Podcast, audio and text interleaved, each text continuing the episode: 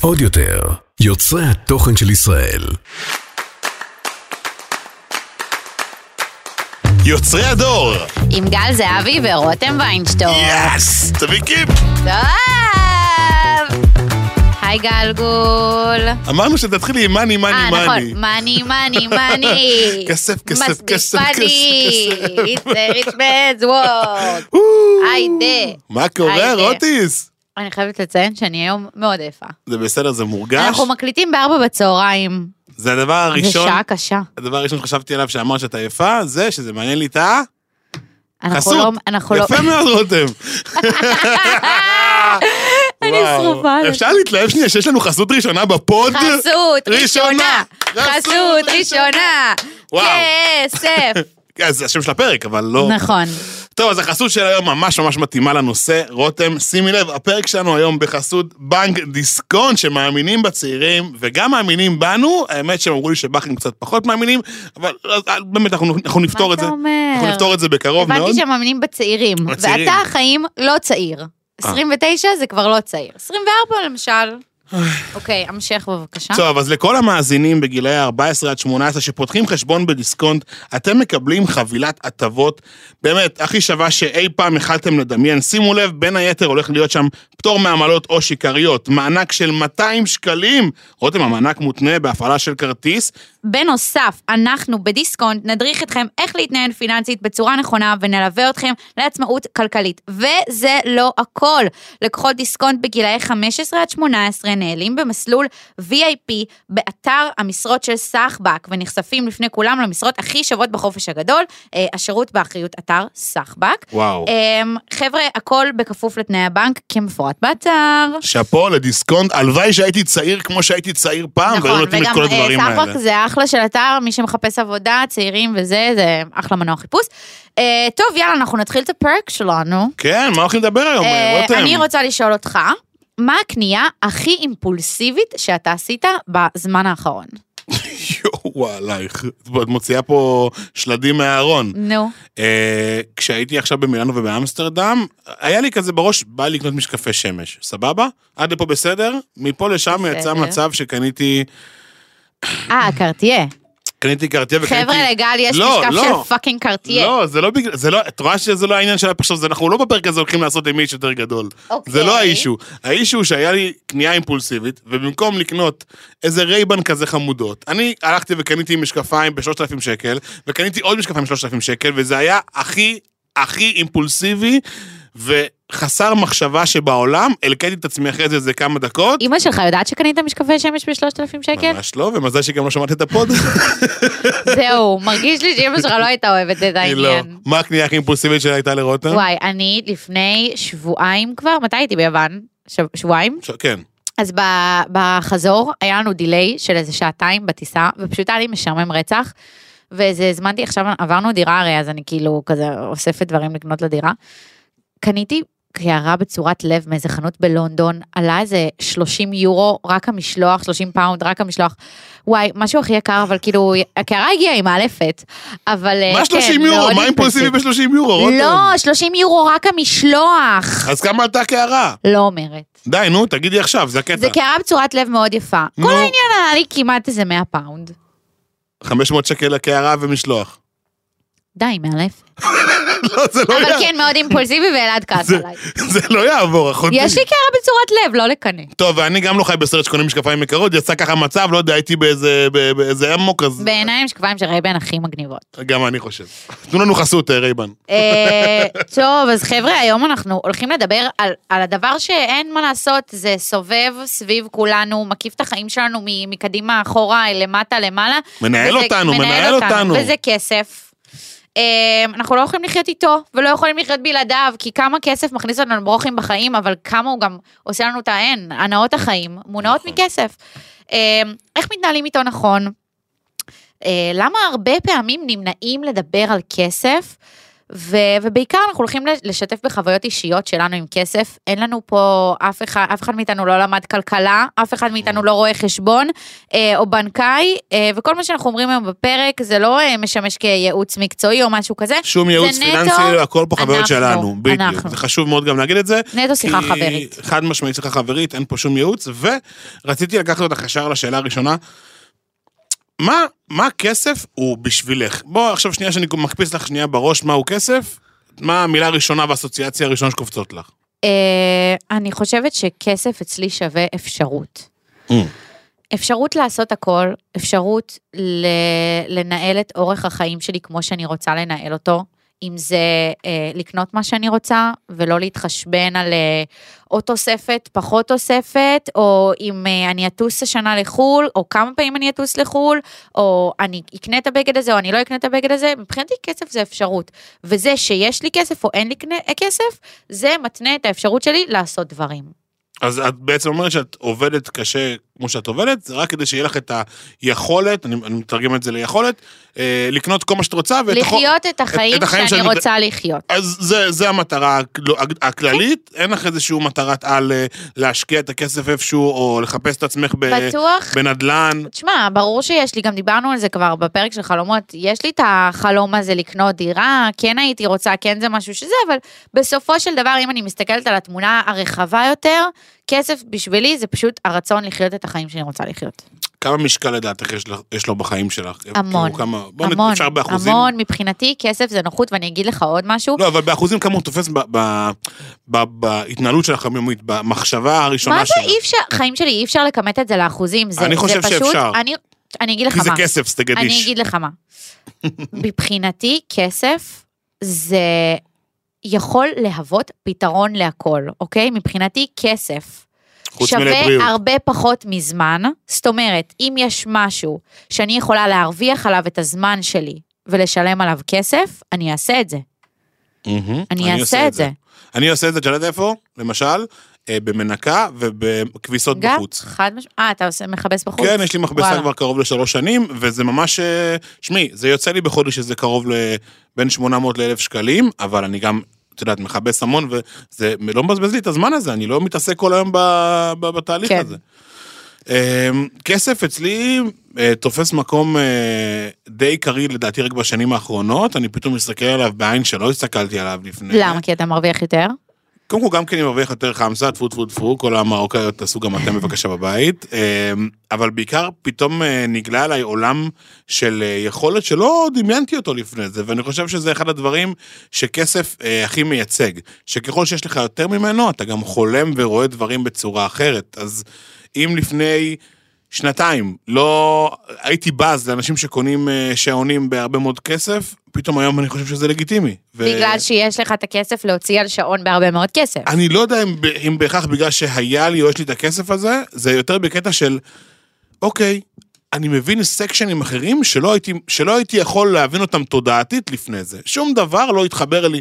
אה, למה בן אדם אה, לוקח אה, הלוואות כדי לקנות לעצמו אוטו יקר, ולמה לא הבנתי למה אנשים אה, אה, מרשים לשלם... אה, 5,000 שקל על זוג נעליים של בנסיאגה, זה עשה לי כאילו, אמרתי בראש, בואנה, מה זה, מי אתם, מה אתם?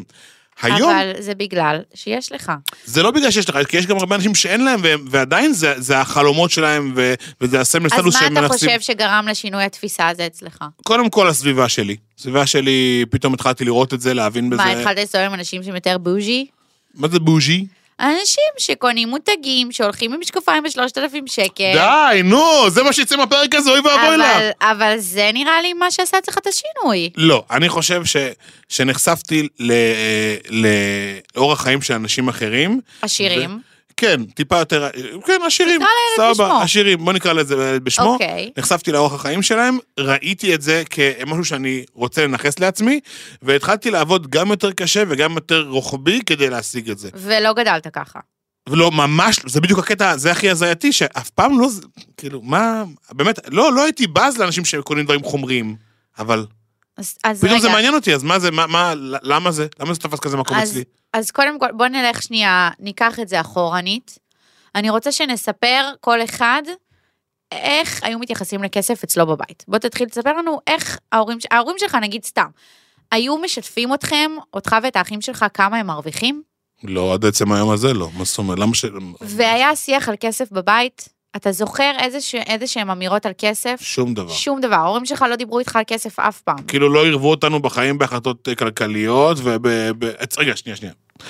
אה, אה, מובן, נראה לי לכל ילד ולכל אדם מתבגר, איפה הוא נמצא במעמד הכלכלי של המשפחה שלו. כן? לא, לא בטוח, ילד בן, לא יודעת, שבע. לא, שוב, רמת השפע, איפה שאתה גר, מה שיש לך בבית, לא דיברו על זה אף פעם, אבל גם לא היה חסר לי כלום, אבל מצד שני, גם כשהייתי רוצה דברים, לא תמיד קיבלתי, ברוב הזמן לא קיבלתי. אבל היו מתרצים את זה באין כסף, או לא, זה עולה הרבה לא, כסף? לא, לא, לא נאמר אין כסף, ממש לא, כאילו, לא מגיע לך, לא עכשיו, ממש לא, זה יקר. אבל לא אין כסף, זה לא נאמר. איך, איך זה היה אצלך? אמ, אצלי ממש לא דיברו על כסף, אני יודעת שגם, אני גם זוכרת ש... זה מביך לדבר על כסף. אבל זה לא, אין מביך במשפחה. אין מביך במשפחה. אני זוכרת שנגיד הייתי, שהגעתי לגיל כבר ש... עם יותר מודעות ודברים כאלה. אז אני זוכרת ששאלתי את אבא שלי, אבא, כמה כסף אתה מרוויח? והוא אמר לי, רותם, לא שואלים את השאלה לא הזאת. שואלים, לא שואלים אינטימי. אנשים כמה כסף הם מרוויחים. כאילו, הוא ממש חינך אותי שזה, לא, לא שואלים את הדבר הזה, גם לא, גם לא את אבא ואימא שלך. נכון, גם זה מה שאני מכיר או מהבית. אני זוכרת שהייתי שואלת את אבא ואימא שלי, כאילו שהייתי קטנה, כן? יש לנו כסף, אנחנו אה, עשירים או אנחנו עניים? ככה הייתי שואלת אותם, כאילו יל... שאלות של ילדה תמימה. אה, ואני זוכרת שכאילו נגיד אבא שלי היה מתנהג ביותר פזרנות עם כסף, ואימא שלי הייתה היותר מחושבת, היותר, אה, נגיד אם הייתי שואלת את השאלה הזאת את אימא שלי, אז היא הייתה עונה, אה, אה, רותם, אין, אנחנו, אנ- יש, אנחנו, יש לנו כסף, אנחנו יכולים לחיות, הכל בסדר, אבל אנחנו לא נבזבז כסף על דברים שאנחנו לא צריכים, או על דברים יותר מדי יקרים. כזה, כאילו אמא שלי נורא כל הזמן רצתה להחדיר בי, ש, שהכל בסדר, בחיים לא יקרה מצב שלא יהיה לנו אוכל על השולחן, אבל שגם אין שום סיבה אה, ללכת לקניון ולעשות עכשיו shopping spree באלפי שקלים. כן. זה היה ה vibe בבית. וואי, את יודעת, את מדברת איתו על כסף ועל משפחה, ואני אומר, בואנה, אשכרה לא דיברנו על כסף בבית, זה לא היה... את אמרתי מקודם אינטימי תוך כדי שדיברת, ואני אומר, בואנה, זה אשכרה אינטימי. אני נקלעתי לשיחה, לפני, אה, בסלבט הראשון שלי שעשיתי בתל אביב, של כמה הייטקיסטים, שהשיח היה ממש כמה כל אחד מרוויח, כל אחד במקצוע שלו. ובשלב מסוים, את יודעת, אני כאילו, הסתכלתי מהצד, אמרתי, מה קורה פה? הבטן שלי התכווצה, וזה לא קורה לי אף פעם במעגלים חברתיים כאלה. ואמרתי, אוקיי, טוב, הם לא שואלים אותי, הם ביניהם בתוך ההייטק, ההיא כמה עושה בסיבוס, ההוא כמה עושה בטלוויז, זה היה השיח. פתאום מישהו באו לי, מה, מה, אצלכם כמה מרוויחים? וואו, שומעת? עצרתי, אמרתי להם, תקשיבו חבר'ה, מכבד את השיחה שלכם, אני, אני לא... לא מעוניין לשתף את- הנתון הזה. אף אחד, לא יודע, אף אחד לא יודע כמה אני מרוויח חוץ מהרואה חשבון שלי, וההורים שלי לא יודעים כמה אני מרוויח. כאילו, תשמע, אני גם חושבת ש... מה זה, זה, זה, זה לא, זה לא שיש אינטימי? עלינו יותר צרות עין על אה, משפיענים. חד משמעית, אבל זה לא אינטימי, את לא מרגישה עכשיו לא בנוח אם אני אשאל אותך את השאלה הזאת? זה לא, זה לא, כן, אני ארגיש... מה לא. תעני עליה? זה לא סבבה. אילוסטרציה. זה לא רותם. כמה כסף את מרוויחה? אני לא אגיד לך בחיים, גם לא בקבל עם ועדה. מעניין למה אנחנו, מלכתחילה, זה פילוסופית, כן? למה אנחנו כל כך מצניעים את זה, והאם יש שיח כזה במקומות אחרים בעולם? אני, אני לא יודע, אני לא מכיר מספיק, אני לא יודע להגיד לך, ש, שילדים בארצות הברית מדברים. על כסף אה, בבית. אני חושבת שזה, קודם כל זה באמת עניין של חינוך, ואני בטוחה שיש משפחות שכן מחנכים אה, ל- לחשוב על כסף ולדבר על כסף, ו... ואני בטוחה שיש משפחות שאומרים, אבא ואימא מרוויחים ככה וככה, ככה עולה לנו כזה חשוף? סופר, ככה עולה זה, אז שתדעו שזה הסכום שיש לכם, אה, ל... לא יודעת, לחוגים, למותרות, לזה. בטוחה שיש משפחות כאלה, וואו. בטוחה. בטוחה, תשמע, כאילו, אין מה את לעשות. חושבת שילד, סליחה, שילד, גם אני ואת כילדים, צריכים לדעת את הנתונים האלה? זה חשוב לנו? אני היום, היום אני יודע כמה ההורים שלי מרוויחים בערך, אבל לא כי שאלתי. אני חושבת כי- שילד צריך איזושהי מודעות מסוימת, כי אם אה, ילד חי באיזה אילוז' שיש לכולם, כי הוא הולך לבית ספר והוא רואה את כולם עם ג'ורדן, אבל בתכלס אצלו בבית אין את האופציה לקנות ג'ורדן, אז כן, צריכים לעשות שיחה עם הילד של, נכון אתה רוצה מאוד ג'ורדן, אבל אנחנו במשפחה פחות יכולים להרשות את זה לעצמנו. זה לא לדעת איך יכול לפגוע בילד? אוקיי, אז מה, עדיף. שהילד יחשוב, שהילד יגדל ויחשוב שכל מה שהוא אה, רוצה הוא יכול להשיג, אבל אין, אבל אי אפשר. הוא לא ישיג. אני רוצה טסלה, אין לי כסף לטסלה, אז מה, אני אקנה טסלה כי אני רוצה? אתה מבין? יש, יש תמיד את הפער הגדול הזה בין הרצון לבין היכולת, של כולנו נראה לי בעולם הזה בכלל, שאנחנו רוצים אה, הרבה ולא תמיד יכולים להרשות לעצמנו, נכון. אבל אני לא חושב שילד צריך להתערב בהחלטות האלה של ההורים וצריך להיות חשוף לכל כך הרבה מידע. תקשיבי, רותם, זה, זה, אני היום, לא מרגיש שיש לי מספיק ידע פיננסי לתת, את ה, לתת איזשהו טון מסוים על, על עצמי. זה לא, זה לא עניין של מה- לחנך את הילד לעשות לו שיעור בכלכלה, זה עניין של לחנך את הילד, בעיניי, לחנך את הילד לאיזושהי מודעות שכסף זה לא משהו שפשוט יש. כסף זה משהו שעובדים בשבילו, כסף זה משהו שיש כאלה שיש להם הרבה ויש כאלה שיש להם פחות, ויש כאלה שיוכלו להשיג דברים מסוימים, ויש כאלה שפחות. אוקיי, אני רוצה לשתף אותך באיזשהו סיפור שקראתי אתמול כשבדיוק הייתי במטוס. אה, חברה טובה שבמקרה היא גם אה, שומעת את הפודקאסט שלנו, קוראים לה נטלי, הכרתי אותה ב weekend, בחורה מקסימה. אה, העלתה פוסט לפייסבוק, אוקיי? וזה ממש מתקשר גם לילדים וגם לחינוך פיננסי בכללי. היא רשמה בפוסט חינוך פיננסי לעצמאות כלכלית והערכה לכסף. לפני, ש- אני מספר את הסיפור, לא מכיר אותו, אוקיי? אוקיי. היא ובעלה דרור לפני שבוע החליטו שהתחיל החופש הגדול וצריך לתת לכל ילד, אה, לה- להביא לו סכום מסוים של כסף, ואיתו הוא הולך להתנהל לאורך כל החופש הגדול. קודם כל, כשקראתי את המשפט הזה, אמרתי, וואו, מגניב, זה לא קרה לי אף פעם, אה, הדבר הזה. מעניין. והם גם רצו להימנע מהמשיכות המיותרות, שכל פעם, תביא לי 100 שקל, תביא לי 50 שקל, והילד לא מחושב על הדברים. והיא ממש כתבה פוסט, אני אה, צירפתי לך אותו פה שתסתכלי, שבו היא רשמה, כל ילד קיבל 1,000 שקלים לדוגמה, הם ביקשו מהם לספור את, את הסכום, יש להם שמונה שבועות לחופש, וזה אומר שיש להם 125 שקלים לשבוע. ממש עשו להם סדר, כמה הם יכולים לבזבז כל שבוע, והתוצאות היו מדהימות, אוקיי? למשל, הבת שלהם זיו הלכה עם חברות לים, לקחה איתה שני טוסטים ואבטיח חתוך, והקציבה לעצמה סכום כסף לקניית משהו קטן. פתאום, יש פה עוד, יש פה עוד אתה דוגמאות. מבין? וזה- וואי, זה חכם. תקשיבי, זה מדהים, זה חשבתי חכם. על זה, חשבתי על זה. הנה, זה... זה חינוך כלכלי מצוין בעיניי. נכון, כי ברגע שילד בא לאבא, אבא תביא 50 שקל, אמא תביא 100 שקל, אני הולכת לים.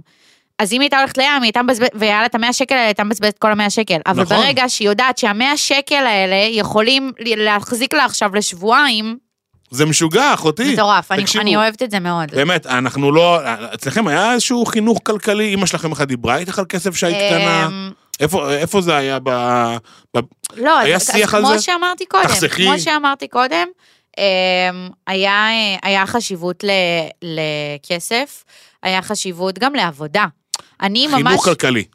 הנה, רותם, הרווחת 100 שקלים היום בעבודה, מה את עושה איתם? אמא אמרה לך מה לעשות איתם? אני לא חושבת שאמרו לי איזה משהו ספציפי על איך להתנהל עם הכסף שלי, אני גם מגיל מאוד צעיר אה, עצמאית.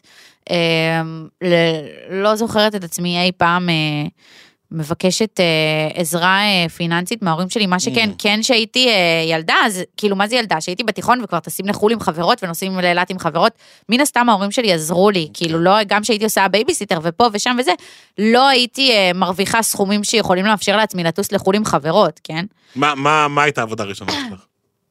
שהייתי גרה בקנדה, מדובר על כיתה כזה ח', אממ, הייתי אה, עושה בייביסיטר, הייתי מקבלת 10 דולר לשעה. יפה, זה הרבה יותר מישראל היום. אה, מה, בדוק, דולר לא? קנדי, אבל הוא נמוך יותר. כמה זה דולר קנדי? אה, לא יודעת כמה הוא עכשיו. אה, זה בטח- זה בטח היה איזה 30 שקל יפה, לשעה. יפה, זה יפה. יפה. אמ, בואו נעבור לקנדה. ופשוט את כל הכסף הזה, as is, זה היה הכסף שלי נטו לבזבוזים. זאת אומרת, אימא שלי בחיים לא אמרה לי, קחי את הכסף הזה ותשלמי אותו על החוג שלך. זה היה כסף שאני בסופה שאחרי זה יום ראשון הולכת לקניון עם חברות שלי, וזה הכסף שיש לי לבזבז. זה נגיד, הנה, זה נגיד משהו שאימא שלי אמרה, את רוצה לקנות לעצמך בגדים? את רוצה לקנות לעצמך דברים? כאילו וללכת- מעבר למה שאני כן, מאפשרת לך? בדיוק. ברור שיש את הלפעמים ללכת יום כיף עם אמא והיא קונה לי ברור. וזה, אבל את הולכת עם חברות שלך לקניון, את הולכת עם חברות שלך לאכול גלידה? יש לא לך את. הכסף שלך. יש לך את הכסף שלך, ואני חושבת שזה גם מאוד הגיוני. זה מאוד הגיוני. אני... איך זה היה אצלך? וואי, אני רוצה לשמוע את הסיפור של העבודה הראשונה שלי? כן. אני אספר במה עבדתי, ואז אני אספר איך- איך זה- איך הובא- איך- איך זה קרה, כאילו. אוקיי. העבודה הראשונה שלי הייתה בגיל 14, הייתי שוטף כלים במסעד- במסעדת הבשרים של דוד שלי. אה, עבדתי איכס. שם, מה זה איכס? אקונומיקות. איכס, בשרים, וואי, איכס, כן, כן, כן. לשטוף את זה, זה בכלל היה הכי סיוט בעולם. הייתי איך שומן שמתקשה, אני בול, מדמיינת. בול, בול, בול, בול. אה. אקונומיקה, והיה לי גם את הסבון הזה שהוא אה, ג'ל, מכירה את המגעיל הזה? יואו, side note, פעם ראית מנגל, עמדת מנגל, אחרי כמה שעות שלא מנקים אותה? איך כל השומן מתקרש עליהם. אוי, זה דוחה. אז ככה זה גם היה על הגרילים יואו. ששטפתי. אה, מסירי שומנים וכאלה. בקיצור, בגיל 14 זה מה שעשיתי, והרווחתי, אני חושב, קרוב ל-14 שקל לשעה, אוקיי? מה? למה אני זוכר 14 שקל לשעה? כי אני הייתי מעשן סיגריות אז, לא עלינו, חברים אה, לא... בגיל 14? כן. טוב, ככה זה כן. באשדוד.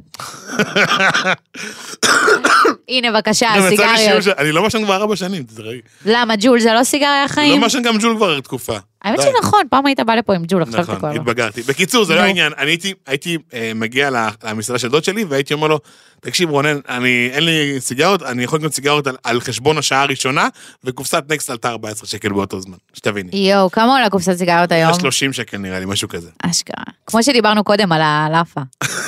מי יודע כמה עלתה פעם לאפה?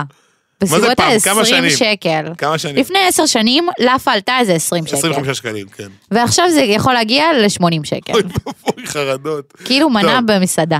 איך התחלתי לעבוד במסעדה? את מוכנה נו, לזה? כן. אני ואחי עשינו קנוניה, אמרנו לאבא שלי, אבא, אנחנו רוצים ללכת לאכול, ב... אנחנו רוצים ללכת לאכול, אנחנו רוצים ללכת אה, לקנות סוני פלייסטיישן 2, צרוב, יד שנייה, הכי כאילו שבור שבעולם. אמרנו לו, תקשיב, הוא עולה אלף שקל. אבא שלי אמר, יואו, נדיר, איזה רעיון מצוין, חכה שנייה רגע. הלו, רונן, תקשיב, גל רוצה להתחיל לעבוד, אה, יש לך איזה משהו לסדר לו? וממש, אני כאילו עמדתי מול אבא שלי ככה, מבועת. היית בטוח שהוא הולך להביא לך פשוט האלף שקל כן, האלה. כי הוא היה כזה, הוא אשכרה מגניב, גם נשמע טוב. פשוט שלח אותי לעבוד. הוא שלח אותי לעבוד ואני הייתי ככה, אמרתי לו, מותר לעבוד מגיל 14? אה, נראה לי שכן. לא- באשדוד מותר. די כבר עם האשדוד, חוזרים לפרק פריפריה, התקדמנו מאוד. אה, אז הכסף הראשון שהרווחתי, אה, למעשה הלך לסוני פלייסטיישן. כמה זמן לקח לך עד שהרווחתם את האלף שקל? וואו, נראה לי חצי חופש. חצי, וואו, רוצה לשמוע את הסיפור הסופי של כל הטרנד הזה? כן. קנינו את הסוני פלייסטיישן ביחד, אבא שלי ואחי השתתפו בכל החגיגה בסוף, כן, היה פה איזה חלוקה, ואז ירדנו לאילת כל המשפחה. אה, אני נכנסתי לחנות של בילבונג, אני הייתי sucker של בילבונג באותו זמן. היה לי את הנעליים עם ה... עם ה- את זוכרת את הלשונית השמנה הזאתי? של כן, דיסי של הסקייטרים? כן, כן. נכנסתי לשם, כל החנות הייתה 50 אחוז ועוד 16 אחוז אה, מע"מ, אוקיי? היה לי שקית סנדוויץ' עם כמה שטרות, נראה לי שיש שם קרוב ל-600 שקל, בסדר? זה מה שאני זוכר. נכנסתי לחנות, התחלתי לאסוף דברים, ושורטים, ונעליים, וזה וזה וזה, מגיע לקופה, אה, ההיא אומרת לי, שש- 500 שקלים. הסתכלתי עליה, יואו, זה כמעט כל הכסף שלך. זה כל, ה- זה, עבדתי חודשיים בחופש הגדול בשביל הדבר הזה, כן? שתבין רגע את האירוע. וקנית? לא, אני יצאתי החוצה. אמא שלי, אמא שלי ואבא שלי היו בחוץ. יצאתי החוצה, ישבתי על חצי כיפה כזאת אה, מהאבן, ישבתי ככה עם ה... שלב- שילבתי ידיים, וספרתי את הכסף שהיה לי בשקית. ואמרתי ל... ואמא שלי מסתכלת עליי, ראתה שאני כנראה מבולבל מכל האירוע, ואני אומר לה, איך זה הגיוני, איך זה הגיוני שבדקה אחת כל החופש הגדול שלי הלך לפח, מה זה? מה, היא רצינית? אני מדמיינת את הילד הקבבסטרי הקטן הזה, בא לי לעשות לו ככה. יואו. הקבבסטרי, איך מה אמרת? ככה ואני אני ואחותי קוראות לאנשים שמנמנים חמודים. איזה קבבסטר. אז נכנסתי. אמא שלי נתנה לי ביטחון, נכנסתי אה, ושילמתי את ה-500 שקלים האלה, קניתי מלא מלא דברים, זה היה סופר שווה, כן, זו הייתה קנייה שווה ברמות, ולמדתי פתאום את השיעור על כסף, שכאילו, כל פעם שאני מבקש מאמא שלי 50 שקלים לקניון, זה אשכרה היו שלוש וחצי שעות של עבודה שלי כן. במסעדה.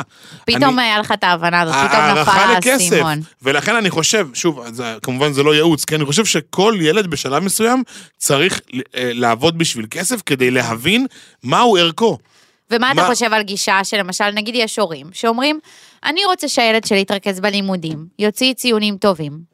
אחרי התיכון שילך לעבוד. מה אתה חושב על זה? אני חושב שההשכלה הפיננסית שלו תגיע מאוחר יותר, ויכול להיות שהוא ייכשל יותר בדרך, וגם זה יפגע קצת בעצמאות שלו, כי כשאתה יודע שיש לך גיבוי מאבא ואמא, אתה פחות דואג. אני מסכימה איתך לחלוטין. והפחד שנכנס בך כתוצאה מהמחסור הכלכלי שאתה, לא באמת, שאתה מייצר לעצמך, זה לא מחסור אמיתי, זה מחסור שאתה מייצר לטובת ההנאות שלך, הוא, הוא, הוא, אותי בסוף הוא, הוא רק העצים וחיזק. תחשבי ילד שמקבל את הכל לידיים שלו ולפה. מה, זה חיים ליגה, אבל מצד שני הוא לא יודע להתמודד עם כלום. אני, באמת, סליחה, היו נרקומנים מחוץ למסעדה בלילה כשהייתי יוצא החוצה, והיו אה, רגעים לא נעימים מול הצוות שצעקו עליי וזרקו לי מחבטות. שומעת? זה דברים שאומנם ילד בן 14 חד משמעית לא צריך להתמודד איתם, חד משמעית. אבל מישהו צריך להיכשל מתישהו. להיכשל כאילו, להיות נחשל להבין ולהיכשל גם. איך עובדים החיים. ברור. מה הייתה העבודה הבאה שלך אחרי זה? סתם באמת מעניין, כאילו, אה, לאן... חזרתי, אז הייתי באמת כמה שנים אה, בייביסיטר, כל התקופה בקנדה. אה, כשחזרתי לארץ, עבדתי כמארחת בקפה קפה, די. בקניון רעננים. אה, ואז גם, תוך כדי גם קצת בייביסיטרים. ואז, אה, בתקופת המלש"ביות וגם קצת בתוך הצבא, הייתי עובדת בחנות בגדים של ג'ני זביש, האשת- אה, לא יודעת אם היא אשתו כבר, של אה, מוש בן ארי. וואלה. יש לה חנות בגדים ברעננה. אה, והייתי עובדת שם. אני המשכתי גם למטבח, אחרי זה הייתי, עבדתי קרוב לחמש שנים בפיצריה, במטבח מאחורה, והייתי כאילו הכי על זה בעולם, ומתלהב, ופותח פיצות, וזה וזה וזה. אה, והיו עוד כל מיני גלגולים, עבדתי בחנות של אה, כל מיני כזה, זה נקרא מוזלים, זה חנות של... אה, ברור, יש גם ברעננה. כן, ועבדתי במאפה נאמן איזה כמה זמן. הופה, לא- שלום. אף פעם לא הייתי מלצר, אבל תמיד איכשהו גם הייתי... אני. אה, איך- איכשהו תמיד הייתי במקום של שירות. בעצם כן הייתי מלצרית, אבל במקום כזה סופר קטן שאני הייתי המלצרית היחידה. כאילו חצי הייתי בדלפק, חצי מלצרתי. זה היה כזה, זה משהו כמה חודשים אחרי הצבא. אפשר לשאול אותך, אולי את זוכרת, אולי לא. זה היה פשוט לא מזמן, אז אה. צחק, נו. אה, מתי, מה היה הקמפיין הראשון, ואם אפשר שתגידי גם כמה הרווחת עליו, אני מוכן לחשוף כמה. אין לי בעיה. הקמפיין הראשון בכסף שלי, כי כן, היו בכסף. לפני זה קמפיינים שהם היו ברטרים, מהמם. שמי שלא יודע, ברטר זה מוצר תמורת אה, תיוג או פרסום או whatever. איך אה, כולם פותחים אוזניים עכשיו, נו נו כמה. טוב. אז זה היה ארגון? מגדלי הדגים. אה, בר מונד ישראלי. לא, זה היה אה, אמנון. יואו. יואו, יש לי פלשבק מטורף, דיברנו בדיוק על זה. וקיבלתי על זה 800 שקל, וואלה. כן. אשכרה, טוב, 800 שקל זה מצחיק, כי... שזה הקמפיין- מדו- מדובר על, בואי רגע, אני אגיד לך על מה התמכרתי. ריל, מתכון, אה, ריל? סטורים, כן, היה ריל. איזה צעירה. אה, לא, לא, לא, ממש לא היה ריל. פוסט, היה ריל. פוסט, נכון, פוסט. איפה אני? איפה הלכתי? ממש לא היה ריל, מתכון. אז את לא כזאת צעירה. וואו, רותם. איך אני מתגעגעת לימים שלא היה צריך לצלם את כל התהליך, נכון. ואתה מעלה להם רק איזה משהו, יאללה, נכון. הכל נראה מאחורה סכלה, אבל אתה לא מצלם. היום הכל צריך להיות נקי וסטי. סתם, ברור שהכל תמיד היה. הקמפיין הראשון שלי היה ליופלה. פנו אליי, לא זוכר מאיזה חברה זו היה. אתה סיפרת את זה כבר. אה, סיפרתי את זה? כן, לא, אבל אני לא, זה הקמפיין שהיה לך בתור מישהו שכזה צלם. זה- נכון. לא, מה הקמפיין הראשון שהיה לך? גל המשפיען. וואו, אני לא זוכר. אה, קלמר. זה היה איזה קלמר עם עם בטריה. נשבע בסבתא רחל. נראה לי שזה היה איזה אלף או אלף חמש מאות שקלים, לא זוכר משהו כזה. באזור, לא יודע, יותר קרוב לכיוון האלף. זה היה קלמר עם אה, מטען בפנים, והיה כאילו מטען נייד בפנים. איזה איזה סטארט-אפ שהיה, לא זוכר מה זה היה. וואי, אני כמעט בטוח שזה היה הקמפיין הראשון שעשיתי. קלמר? כן, קלמר. אני- ואיך הם יצרו, כאילו, יצרו איתך קשר, כתבו לך באינסטגרם, לא, לא, היי, זה היה דרך? הסוכנות, כבר היה לי סוכנות אז. אה, כבר היה לך כן, סוכנות? כן, הקדמתי את זמני. אבל על יופלה קיבלתי 800 שקלים. על התמונה שיצרתי וצילמתי שם. אני אה, בשוק שהייתה לך סוכנות כבר, אולי כי לא, רצית להיות. שחקן? אה, כי לא, לא, היית לא, טאלנט כזה. כן, כן, כן. זה היה קלמר, אני כמעט בטוח שזה היה קלמר. מי הכניס אותך לסוכנות? מי אמר לך כאילו גל אתה צריך להיות אה, מיוצג? רז ספני וקווין רובין. והם היו גם אצל... אה, רז היה חתום? באותה סוכנות וקווין היה אצל סוכן נפרד, אבל הם עבדו בשותפות. הבנתי. גל, תגיד לי, מתי פעם ראשונה הרווחת כסף ממשהו שאתה באמת אוהב לעשות? כאילו, לא עכשיו אה, ל- לשטוף כלים אה, מן הסתם לא, זה לא, במסעדת זה אף אחד בשרים, לא אהב. שהרווחת כסף ואמרת, יואו, אני אשכרה עשיתי עכשיו משהו, נהניתי רצח, ועוד קיבלתי עליו כסף, מה? זאת, זה, זה, אגב, זה הערה של מישהו פתאום, שזה כן. קורה לך בחיים. נכון. אה, זה באמת להגיד תודה לקדוש ברוך הוא, כל יום לנשק את האוויר. חד משמעית. את האוויר מזוזה, אה? רותם.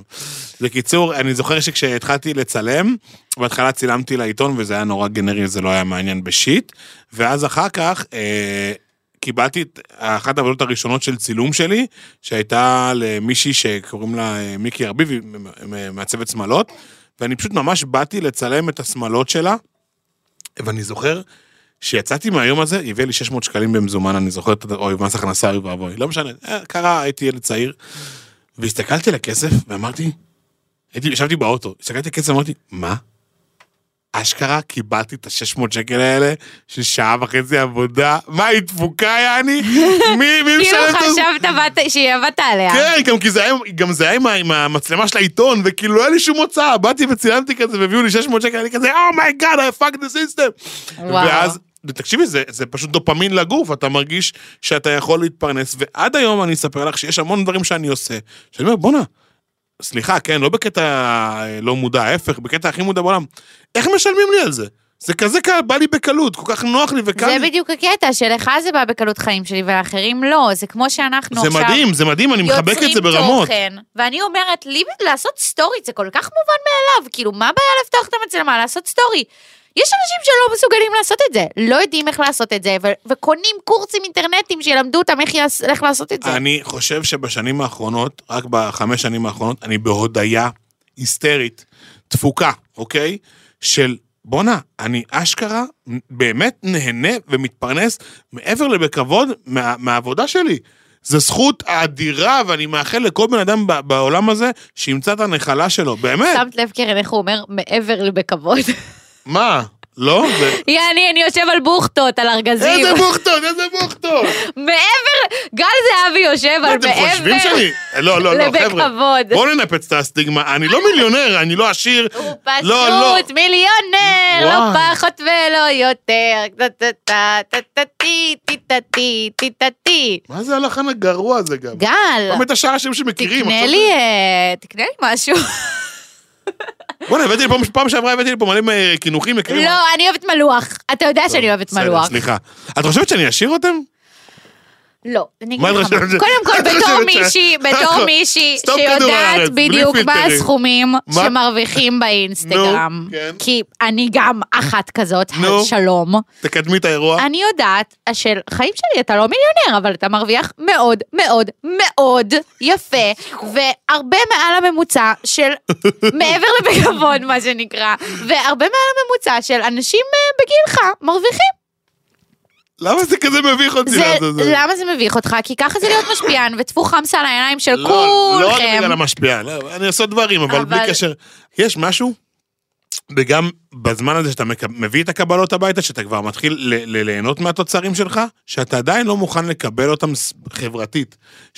שעם כמה שאתה מתפרנס בכבוד, כמו שאת אומרת, אני עדיין, אני עדיין לא מרגיש שאני יכול לדבר את זה. תראי, הסיטואציה הזאת הביכה אותי לא פחות מהרגע שדיברתי איתי על הבת זוג שלי, זה היה כאילו אותו, אותו מבוכה כרגע. הופה, אתה רוצה שנדבר גם על לא, הבת זוג? מאמי! חברות של רותם אמרו לה שהיא צריכה להוציא ג'וס בפודקאסטים, וזה, לא, רותם, אה, קנסל. זהו, קנסל. לא צריך אה, ג'וס בכל דבר להוציא. לא צריך. אני הולכת לעשות סקר. אוקיי. מה- מה המאזינים שלנו מעדיפים? אז אוקיי, אני אגיד לך מה אני מעדיף. אני מעדיף לפתוח עליך עכשיו, את מוכנה לזה? בבקשה. אני חושב, אני אשים אותך גם בפינה, זה בקטע טוב. נו. אני חושב שאת, ש- שיחסית למספר העוקבים והקהילה שיצרת לעצמך, את fucking מיליונרית. fucking מיליונרית. שום. בלוגר, שום בלוגר ושום בלוגרית בארץ לא עושים את הכסף שרותם ויינשטוק עושה. הופה! בטח לא ב-40 אלף עוקבים. אה, in your face. הופה! In your face אתה. רוצה שאני אתן לך סקופ? נו, אני אתן לך סקופ, נו. וטפו חמסה על העיניים של כולם, אבל אני גאה בעצמי, כי אני הבאתי את עצמי לבד בעשר אצבעות למקום הזה, של באמת יחסית לכמות העוקבים שיש לי, אני עושה הרבה יותר כסף מאנשים אחרים עם אותה כמות עוקבים. חד משמעית. ואני גאה בך על זה. פיצוצים אחותי, והכי מגיע לך וזה בעולם. נטו, ובואו אני אגיד לכם משהו, אוקיי? זה נטו מאמונה בעצמי ומדחיפה של אותי, כאילו, של, של אני דוחפת את עצמי, כי אף אחד אחר מסביבי לא ידע, זה לא שאימא שלי ידעה לבוא ולהגיד לי, לא, רותם, מה פתאום, הציעו לך קמפיין, תבקשי עוד כסף, זה לא מספיק, לא מספיק מעריכים את העבודה, את העבודה שלך, נראה לך אימא שלי יודעת מה זה קמפיינים? גם אצלי לא. כאילו, לא. אני ידעתי לשים תג מחיר על מה אני שווה. מה הזמן שלי שווה, מה אה, אה, זה שאני עושה מתכון שווה, אה, זה שאני יושבת לערוך, זה שאני מעלה כמות הפרסום ש... וחשיפה שאנשים מקבלים אצלי בעמוד, אני ידעתי לשים על זה תג מחיר, ותג מחיר ששווה את מה שאני עושה. ובגלל זה, ואני יכולה להגיד לך שיש לי חברות מהתחום שלנו, מתחום ה foodים, שיש להם יותר עוקבים ממ- ממני, ואני יכולה להגיד לך בוודאות, שהן מרוויחות פחות ממני. כי הן לא יודעות לתמחר את עצמן בצורה נכונה. יש שיגידו גם שיש לקוחות שלא יודעים לשלם את הסכומים האלה. ואני יכולה להגיד לך שגם המון פעמים, המון המון המון פעמים, ביקשו ממני אה, שניתן אה, הצעת מחיר לאיזשהו משהו, חברה מסחרית, נתתי את הסכום שלי, אמרו לי, לא, זה יותר מדי כסף, סבבה, שלום, ביי. אתם לא רוצים לעבוד איתי, אתם לא מעריכים אותי, כי אני לא סתם שמה סכום. אני באמת חישבתי את הסכום הזה וחושבת למה אני, שווה לי לקבל את הסכום. ראויה בדיוק. אתם לא רוצים לתת לי את הסכום הזה, סבבה, חברה הבאה תבוא מחר ותיתן לי את הסכום הזה. אין בעיה, אז אני לא עובד איתכם, לא, לא זה, ואני יכולה להגיד לך שגם החברות האלה חוזרות על הארבע אחרי זה, ורוצות לעבוד איתי. Mm, אוקיי, זה מעניין. למזלי לא היה לי את האינטראקציה הזאת, כי תמיד הייתי מוגן מאחורי הסוכנים. אבל... אני רק התחלתי, אני רק חצי שנה עם סוכנת. אז, אז הייתי עושה הכל בולדוזרית. לבד, זה הכל בטח לבד. נתן לך כאילו סופר דופר של ניסיון, וזה משהו ש... אני, אני אין לי את זה, את רואה. את ההתמקחות הזאת? אין לי את זה. בעסקים אה, שהם קשורים באומנות שלי, אני לא יודע להתמקח. אני נותן מחיר אה, כזה, את יודעת, לפעמים אני אומר, אני קצת חוזר קצת אחורה, מוריד טיפה את הראש, אבל אני לא ביזנסמן שאלה לי, בקטע הזה. שאירן מקבלת אה, כאילו בריף בשבילך. אתם מתייעצים ביחד על כמה לבקש או שהיא מחליטה? אנחנו תמיד עושים כזה, כמה את חושבת, כמה אני חושב. ואת יודעת משהו, עוד. עוד טיפ קטן שאני חושב שאני יכול לתת, ששוב, הוא לא המלצה כלכלית, כן, כאילו, טיפ לכל מי ששומע, כל בן אדם שלא יודע לתמחר את עצמו, אני, כשאני מקבל איזושהי הצעת אה, עבודה למשהו, קופץ לי מספר ראשון לראש. סתם דוגמה, גל, אני צריכה שתעשה לי אה, תמונה, ננה, קופץ לי בראש 5,000 שקל, אוקיי? זה מה שאני אומר, סתם מספר. המספר הזה איתו אני הולך. יש אנשים שקופץ להם מספר, ואחרי זה עוד מלא מספרים וזה. לכו עם המספר הראשוני שקפץ לכם בראש, זה מה שהאינטואיציה לא שלכם אומרת. איתך. תקשיבי, המון המון פעמים, לא מסכימה, ואם האינטואיציה שלך לא נכונה. הנה, יושבת עכשיו שיראל כהן בבית, שהיא רוצה להיות אה, משפיענית מתחילה, ויש לה, לא יודעת, אה, 7,000 עוקבים, אוקיי, ועכשיו היא קיבלה אה, הצעה מ... אה, לא יודעת, אה, חברת אה, תחתונים אה, וחזיות. נגיד, והם אומרים לה, היי אה, שיראל, אנחנו רוצים לשלוח לך מארז שלנו, אבל אה, אין לנו תקציב, זה רק בברטר, אבל אנחנו רוצים שתעשי לנו ריל ותעלי לנו סדרת סטוריז, וגם תשימי לינק וקוד קופון. לא, את מדברת פה על משהו בלי תשלום. מה את רוצה? פה אין לא, תשלום. אז זה בדיוק מה שאני אומרת. אה, להפוך את זה לתשלום? השיראל הזאת צריכה להגיד, רגע, שנייה, נכון, אמנם יש לי 6,000 עוקבים, אבל אני עובדת בשביל התוכן הזה, למה שאני רק אקבל תחתון וחזייה במתנה? לא, זה- זה- זה מודעות אחרת. זה אותו דבר עם סכומים על- של כסף, זה למה? אותו דבר. כי, כי זה שלך יש מודעות לכסף ואתה עולה לך לראש 5,000 וזה באמת הסכום הנכון לשים, יכול להיות שמישהי לא מעריכה את עצמה מספיק, ואומרת, אה, טוב, נראה לי כאילו יהיה סבבה לבקש אה, אלף שקל. רגע, שנייה, אבל אם מגיע לה יותר, אם מגיע לה יותר, ואני, ועל הנקודה הזאת מעניין מה בדיוק, שאת אומרת, כי זה הערכה עצמית, ואולי אצ- אז אצלי יש הערכה בדיוק עצמית בגלל ש... זה, בדיוק בגלל זה, כן חשוב איכשהו לנסות להקיף את עצמך באנשים שכן מבינים. זאת אומרת, אם אימא ואבא שלך לא מבינים בתחום, אז אולי ללכת לאיזה, אפילו אם אתה באינסטגרם, לפנות למישהו באינסטגרם, לכתוב לו, היי, מה קורה? אני רואה שאתה בלוגר וטי וטו וזה, ואני גם מנסה להיות, רציתי לשאול אותך, להתייעץ איתך, אני בטוחה שיש המון בלוגרים, אולי לא הדניאל עמיתים, אבל יש המון דנ... אה, בלוגרים שכן יסכימו לעזור, ובאמת הלהתייעץ הזה, זה חשוב. אני מוכן לעזור. ויש המון, ויש המון. חברים שלי שהם בלוגרים יותר קטנים שמתייעצים איתי על הדברים האלה, באמת. אני מוצאת את עצמי עושה המון שיחות של פפטוק, וחיים שלי, תרים את עצמך, תעשה וואי. מלא תוכן, תדבר עם החברה הזאת, תכתוב להם באינסטגרם, מה אכפת לך, מה יש לך להפסיד. מלא אני עושה את וואי, השיחות עשיתי את זה האלה. המון פעם, ואגב, אני שמח מאוד שהערת לי את ה... את ה- אני אני ראיתי את זה כמשהו שהוא מובן מאליו, שכשאת נותנת לי הצעת מחיר אז קופץ לי מספר, אבל יכול להיות מאוד שזה, מה זה יכול להיות? כנראה שזה מאוד קשור להערכה עצמית. מאוד. אה, וכשיגיע אליכם הערכה עצמית, אז מאמין שיקפצו לכם מספרים, ואז נכון, הטיפ הזה כן נכון. רלוונטי אליכם. והערכה עצמית זה משהו שבונים, ברגע שאתה כבר תעשה כמה וכמה קמפיינים ואתה תקבל פידבקים טובים מהלקוח ופידבקים טובים מהעוקבים, אתה תבין, וואלה, בואנה, אני עושה משהו טוב, כן. מגיע לי, הכסף שמשלמים לי, הוא מגיע לי. נכון. אני ראוי אליו. זהו. כאילו, פעם מישהי שאלה אותי, פסיכו... חיה. חיה מילוכה, חיה, חיה שאלה אותי, נכון. חיה שאלה אותי, אה, בכמה כמה אתה מוכר שעה שלך? פתאום אמרתי לה כזה, לא יודע, כאילו שעה שלי זה, לא יודע, זה כזה... שעה שאתה עושה מה? שעה של טיפים? שעה של איש מקצוע, של גל הצלם, של גל אה, ה... אוקיי. לא יודע, כאילו, פתאום אמרתי לה, לא יודע, אז היא אומרת לי, יופי, תתחיל משם. תחשוב כמה שעה שלך שווה. נכון. וזה היה כזה, אוקיי, מעניין, כמה אני שווה לשעה? מה, אני שווה 40 שקל לשעה? לא, יש לי מקצוע, אני עצמאי, יש לי מדינה, צריך להכניס את הכסף.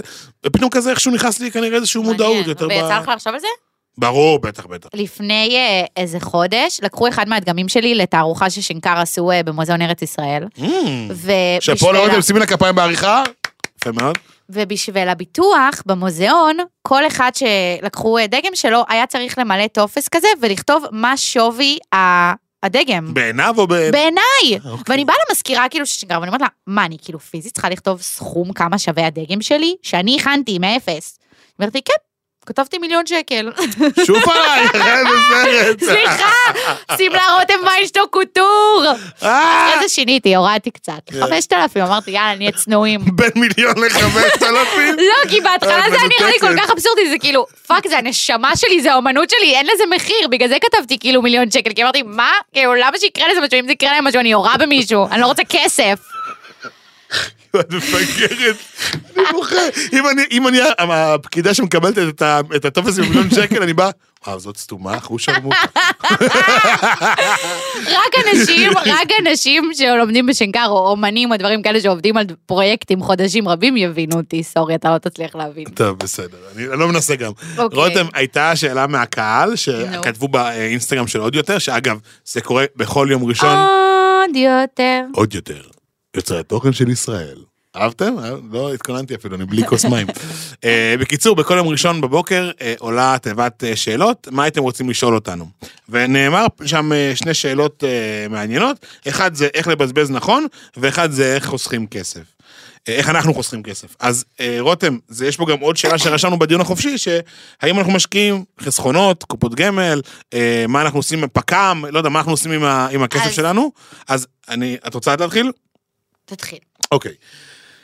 לי לא הייתה מודעות לחסכונות עד שההורים שלי לא ישבו עליי ואמרו לי, עברת ליחידת דיור בבית, תחסוך את הכסף שאתה בעצם בכל חודש יכלת להוציא על דירה, על, תעביר אותו לחיסכון. עד אותו זמן לא היה לי את המודעות הזאת ברמות הגבוהות.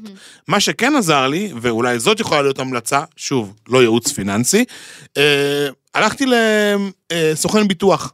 שמתעסק גם בפיננסים. אה, הוא, הוא, הוא איש מקצוע כמובן, קוראים לו נועה בן שבת, לא פרסומת, בחור מקסים שהגעתי אליו דרך חברים שותפים, והוא ממש עשה לי סדר, לקח את כל הביטוחים שלי, אגב, אני בתור עסק, לא ידעתי שאני צריך שיהיה לי כל כך הרבה ביטוחים, אז הוא הוסיף לי ביטוחים, הוריד לי דברים שלא רלוונטיים לי, ולימד אותי לעשות גם בעזרת הרואה חשבון שלי, אה, שהם הסתנכרנו ביחד, קופות, אה, קרן השתלמות, שזה... קופת גמל. לא, קרן השתלמות שזה מוכר על ידי המדינה, שזה בעצם אתה יכול להפקיד עד סכום מסוים בכל שנה. אמ, ואז הסכום הזה נקי ממס, שזה מדהים, וזו יכולת מדהימה אה, לכל מי שיש לו נקודת פתיחה מסוימת, מפרישים נראה לי קרוב ל-19 או 18 אלף שקל בשנה, זה הלימיט שאפשר בדבר כזה. אוקיי. אה, והוא לימד אותי, קודם כל לעשות, לפתוח את הקרן השתלמות הזאת, קרן השתלמות או קופת גמל? בלבלתם אותי כבר.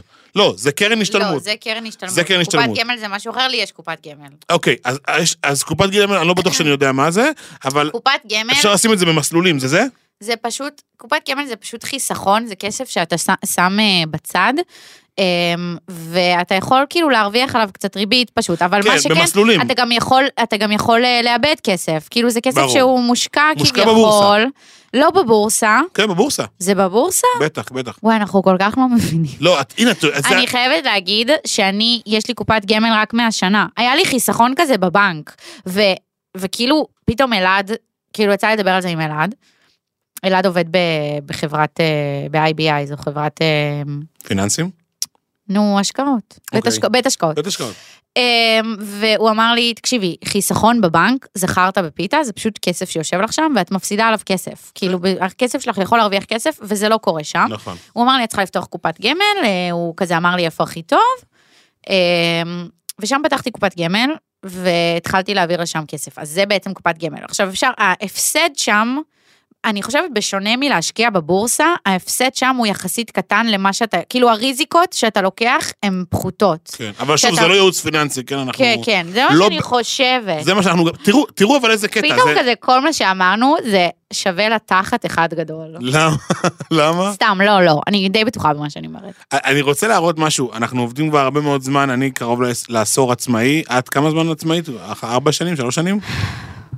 ש- שנתיים? ארבע, חמש. ארבע, חמש שנים, ועדיין אנחנו לא מדברים בביטחון על האמצעים הכלכליים שבהם אנחנו אמורים לחסוך כסף, וזה רק מעיד לי על עצמי כמה יש לי עוד הרבה ללמוד וכמה, נכון. וכמה ידע פיננסי הוא קריטי. אגב, מתוך החוסר ידע הזה, הלכתי ולמדתי, אה, עשיתי קורס שלם בקריפטו C באשדוד, יש אה, בית ספר כזה, שלימדו אותי אה, איך בעצם השקעות, מה זה ביטקוין, מה זה איתריום, מה זה מטבעות דיגיטליים, והדבר הזה נתן לי המון המון ביטחון להבין איפה אני נמצא ומה זה כלכלה מבוזרת ולא מבוזרת, ו... מה זה כלכלה מבוזרת? מבוזרת זה בעצם ריכוזית, כלכלה ששולטים בה תאגידים והרבה מאוד אה, אה, בעלי אינטרסים, ולא מבוזרת זה בעצם המטבעות הדיגיטליים, מה שבהם אין, אין שליטה של איזשהו כוח עליון, אלא הכל נמצא בתוך אה, Mm. אה, קודים, בסוף, בגדול, זה נמצא אוקיי. בפלטפורמות,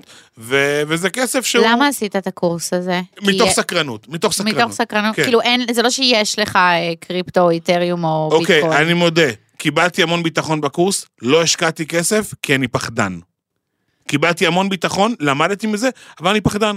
אז כן, אני, יש לי מסלולים כמו רוב, נראה לי, בני אדם, שהם אה, קרן פנסיה, והקופות גמל, יש לי גם קופת גמל, יואו, נראה לי אני לא מפרישה לפנסיה, אתה יודע.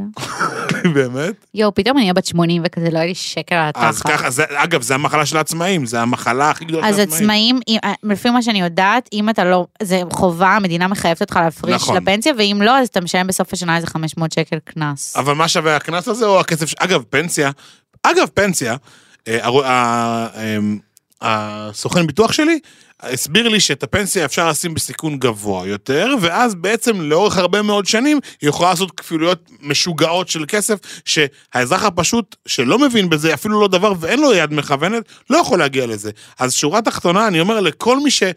מת- כל מי ש... לכל בן אדם חייב שיהיה איזושהי השכלה כלכלית, כן, בואו. אבל לכל מי שרוצה טיפה מעבר להגשים חלומות, לכו לאנשי מקצוע. לי היועץ מי פיננסי. משלם על החשבון ביטוח שלך?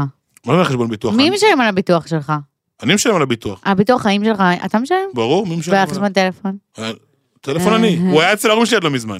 אני עדיין ההורים. באמת? גם ביטוח וגם טלפון. חיים, זה הולך להישאר שם לנצח, הם רק עוד לא יודעים את זה. הם עוד לא יודעים את זה. אוקיי, שיר ויינשטוק, אם את שמעת את הפודקאסט, אז תעבירי לאימוש. אה, נראה לך היא גם שותפה. אל תעבירי לאימוש. אה, ואני רוצה להגיד שלי היה יועץ פיננסי, שעבדתי איתו במשך תקופה, והוא ממש העביר אותי לעבוד במזומן, וניסה איתי הרבה שיטות, ועדיין לא למדתי מספיק. אבל התודעה הזאת של ללכת וללמוד כלכלה ופיננסים היא קריטית. היום, נכון. את יודעת שהמדינה הזאת שלנו רוצה שנהיה בורים כלכליים, כדי נכון. שכל החיים נשלם פה כמו זומבים את הסכומי העתק. יואו, הכ- כמות הכסף שיורד לי בחשבון על עמלה זה, טיטו, בבנק פה, טיטה, דברים שאני בכלל, אני נשבעת לכם, אני לא יודעת מה זה הדברים האלה, ואני פשוט כמו חמור מטומטם, הולכת עם העדר, לא, לא שנייה עוצרת לשאול למה אני משלמת את העמלות המטומטמות לא יודעים, האלה. לא אני יודעים. בטוחה שהולך לי בחודש, באמת, קרוב לאלף שקל, על שטויות שאת על יודעת. שטויות שאין לי מושג מה הם אפילו, שיש לי מנויים פה וזה ופה וב App Store ובטיב ובטור ובזה. מטורף, מטורף. ואני יכולה להגיד לך שאלעד, הוא עוד לא עזר לי בהכל, אני עוד לא כאילו ממש זה, אבל אני, אני יכולה להגיד לך שאלעד הרבה יותר מחושב כלכלית ממני, בגלל שהוא מגיע מהעולם הזה מהעולם של הכסף. והפיננסים, ווואו, אני מה זה מודה על זה, כאילו תמצאו לכם מישהו שמבין בדברים שאתם לא או מבינים. שתבינו בעצמכם. אגב, אנחנו אנשים של אה, קשב וריכוז, רותם, נכון. אנחנו הרבה פחות אנליטיים ומספריים מאנשים אחרים שהם קוד אלעד, ו- ולהם הרבה יותר קל לנהל את זה. זה גם בא להם בטבעיות, ממש מבינים, אחד ועוד אחד זה מתמטיקה. לי אין נכון, מתמטיקה. גם לי אין. אין לי מתמטיקה. ואגב, אני רוצה לחבר משהו שאני מאוד מאוד אוהב פתאום, כשגם שאלנו פה באחד מהשאלות, רשמתי, איזה טיפ היינו נותנים לעצמנו, הילדים, מהניסיון של היום. שתחשבי שנייה על השאלה, תחשבי רגע על השאלה, אני יכול להגיד לך שאני הייתי נותן לעצמי טיפ אחד, הוא לא הולך תחסוך, כי לחסוך זה, זה אמורפי, זה גדול, זה לא מובן. למה? הייתי אומרת לעצמי, רותם שימי, אה, לא יודעת, 100 שקל בצד כל חודש. תאר לך, היית שם 100 שקל בצד fuck. כל חודש, מאז שאתה, לא יודעת, בן 15. Fuck! מלא fuck, כסף! מלא כסף. מלא כסף. אה, הטיפ שהייתי נותן לעצמי בתור ילד. אה. כן, לחסוך? כן. אני בתור ילד הייתי נותן לעצמי אה, איזה, הייתי, רוצה שאני לא אעשה אה, קניות לא מחושבות. זאת אומרת, אין בעיה ללכת עם חברים, אבל אתה לא יכול באמצע היציאה עם חברים בקניון, אה, שהחלטתם שאתם אוכלים פיצה, לקנות גם מכנסיים ב-500 שקל. למה? כי, כי, כי זה לא מחושב. אבל נהנית מזה, זה ואתה שנהניתי מזה- שמחת לקנות, אני לא מסכימה איתך. באותו רגע זה היה, את יודעת, זה היה necessary, זה מה שהרגשתי שאני צריך לעשות, והיה לי כסף אז עשיתי את זה. אבל היום בדיעבד, אני חושב שעשיתי המון המון קניות מיותרות בחיים שלי, ברמה שמה זה לא הייתי צריך אותם.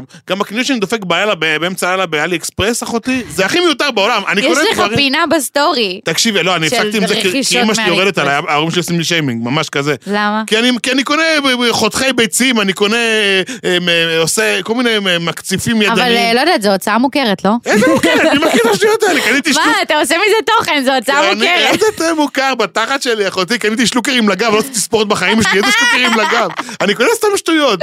הקניות גדול. האימפולסיביות האלה הן מיותרות, והייתי שמח להגיד לגל, שומע, אתה יכול לוותר על הטמטום הזה. מעניין, מעניין. אני. אני באמת מאמינה שכל מה שעברתי, או אם מדברים ספציפית על אה, באמת אה, רכישות ודברים כאלה, אה, אני מאמינה שנכון לאותה נקודה. זה היה נכון לי לקנות את הדברים האלה.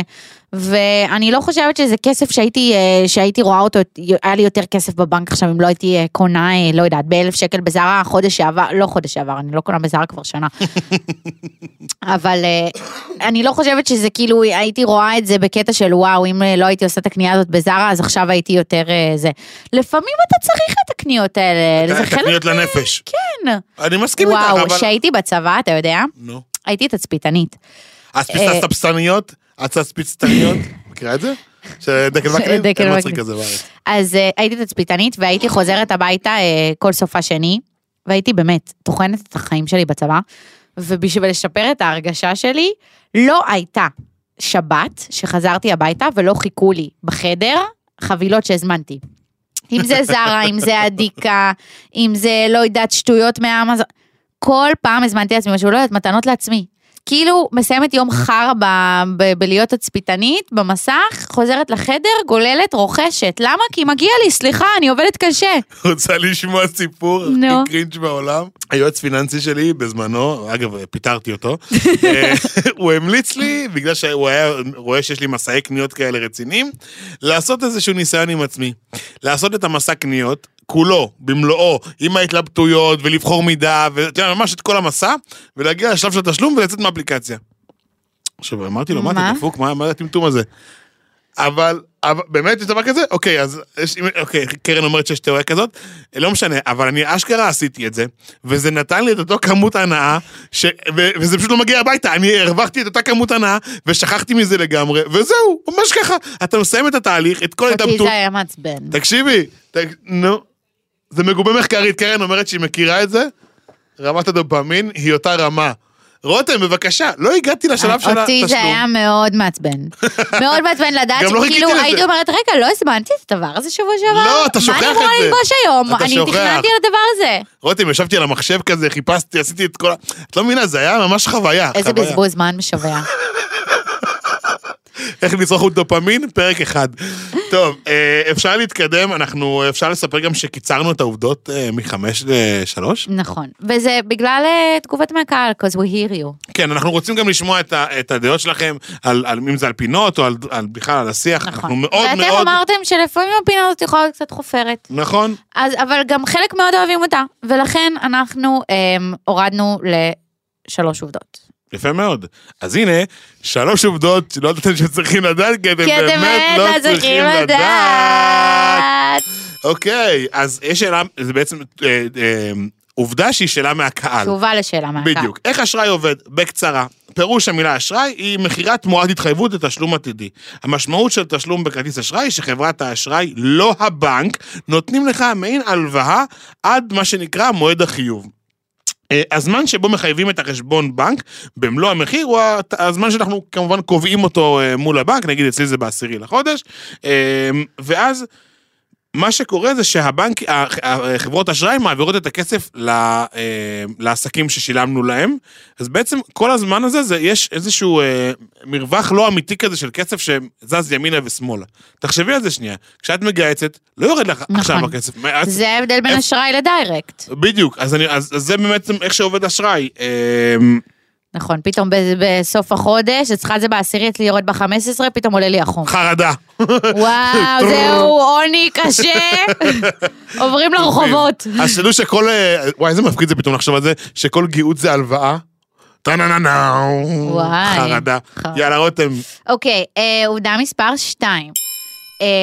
אז כדי להגיע לבית, שזה בעצם ה... החלום הישראלי? האלוהים, החלום הישראלי. של אה, כולנו, אה, אז אנחנו מוצאים את עצמנו עובדים שנים ארוכות, וגם בסוף, אחרי השנים הארוכות האלה שעבדנו וקרענו את התחת, צריך מן הסתם לקחת הלוואה, משכנתה. אה, אז אני יכולה להגיד לך שאדם שמרוויח, משכורת ממוצעת בשוק, אם הוא יחסור בין 2,000 ל-4,000 שקל בחודש, אוקיי? דבר קשה. שמאוד קשה לעשות היום, קשה. כי אתה יודע, ברגע שיש לך משפחה, זה חוגים ועניינים ואוכל זה? וטטטה.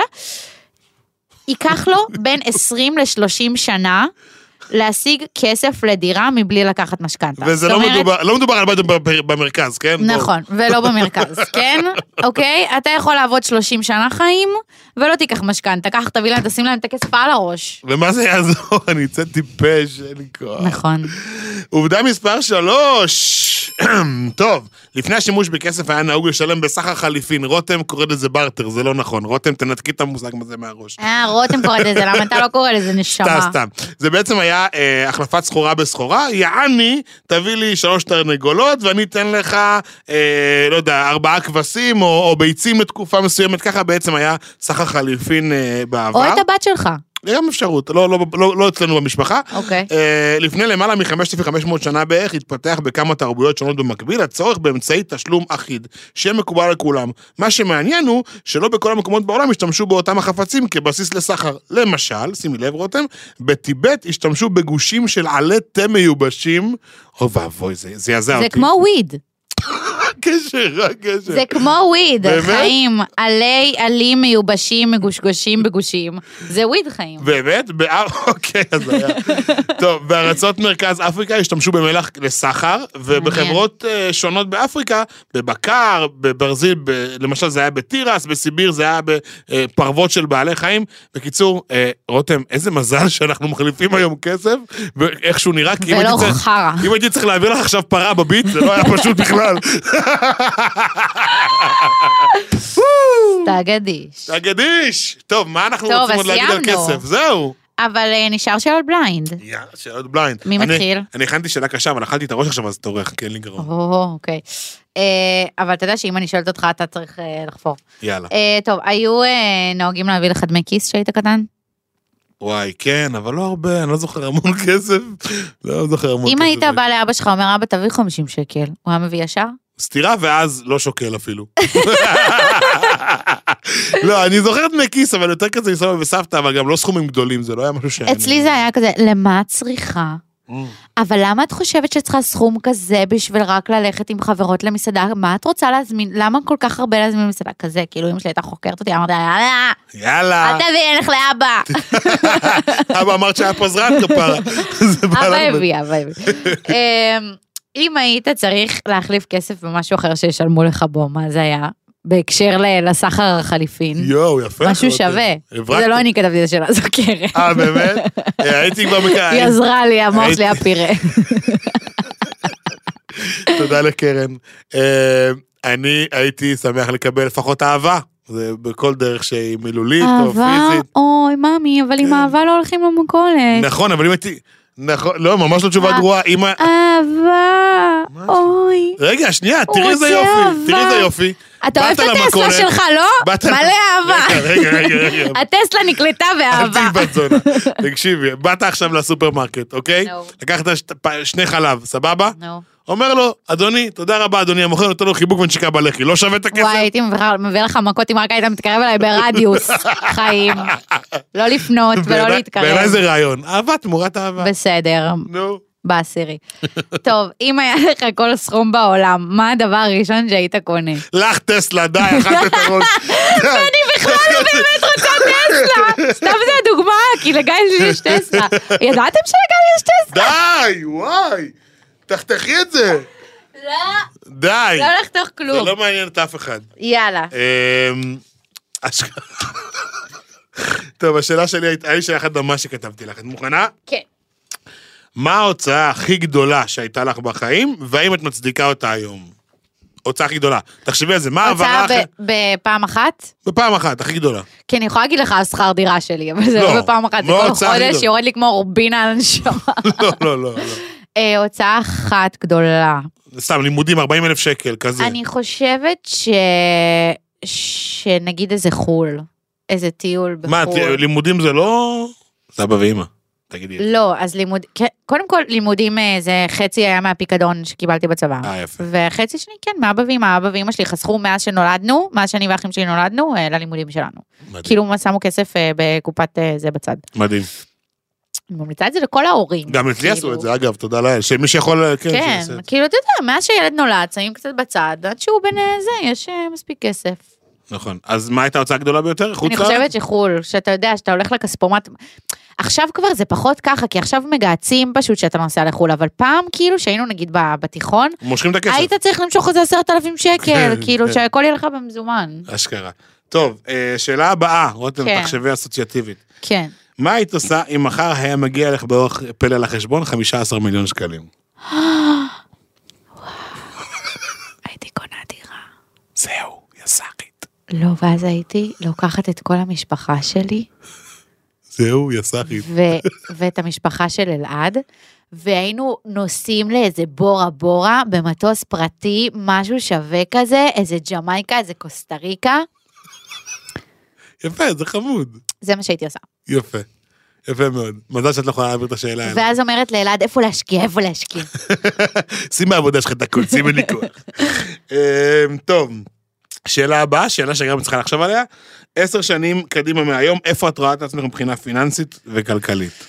טוב, עוד עשר שנים, כפרה, אני אימא בעזרת השם לילדים. חמסה, אמן. אז uh, אני מאוד הייתי רוצה שהילדים שלי יגדלו כמו שאני גדלתי, שזה באמת אומר ש... אם ההורים שלי נתנו לי כל מה שאני רוצה, אתה יודע, לא עכשיו אה, בובה אה, של אני לא באמת צריכה ואמרו לי לא, עזבי.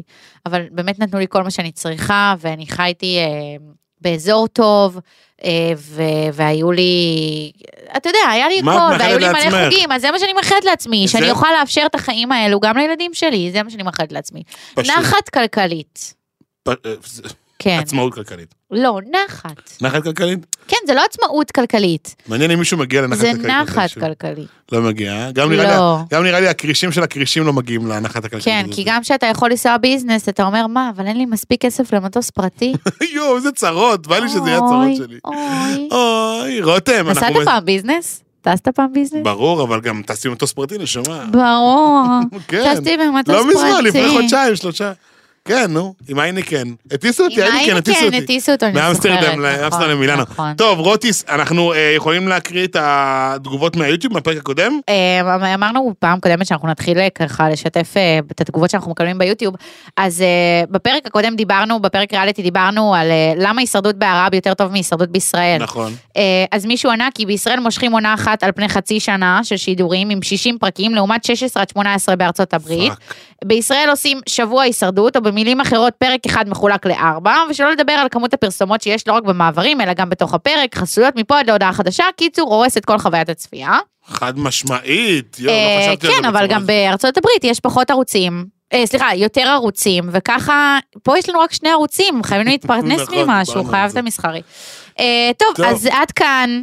תודה רבה לכולם, לכל מי שהאזין, אתם יכולים לשמוע אותנו בספוטיפיי, באפל פודקאסט, בגוגל פודקאסט, ביוטיוב כמובן, אם ראיתם איזשהו, מה זה ראיתם? שמעתם, הרגשתם, חשתם איזשהו משהו בפרק הזה שבא לכם להעביר, לשתף תכתבו לחברים. לנו, לא להתקמצן. רגע, שישתפו אותנו וגם יעבירו לחברים, רותם. נכון, וגם לדרג אותנו 5 stars, מה? כן, באמת, יש לכם משימה עכשיו של דקה וחצי, תעשו את זה. כבר שמעתם שעה של נכון. פודקאסט, לא תעשו יש דקה לנו וחצי. כבר אה, כמעט 200 דירוגים, אני רוצה בבקשה להגיע ל-250 עד פרק הבא. אהבתי, אהבתי. יעדים זה טוב לנו, רותם? תודה שבאת היום, תודה שבאת, היה נורא. נורא כיף. תודה, nice כמה- to meet כמה היא you. חייבת לי על הפרק היום? 50? איפה? מתי? איפה? לאן? עוד. יותר. יוצרי התוכן של ישראל. הוקלט באולפני אדיו, המשווקת את ספוטיפיי בישראל.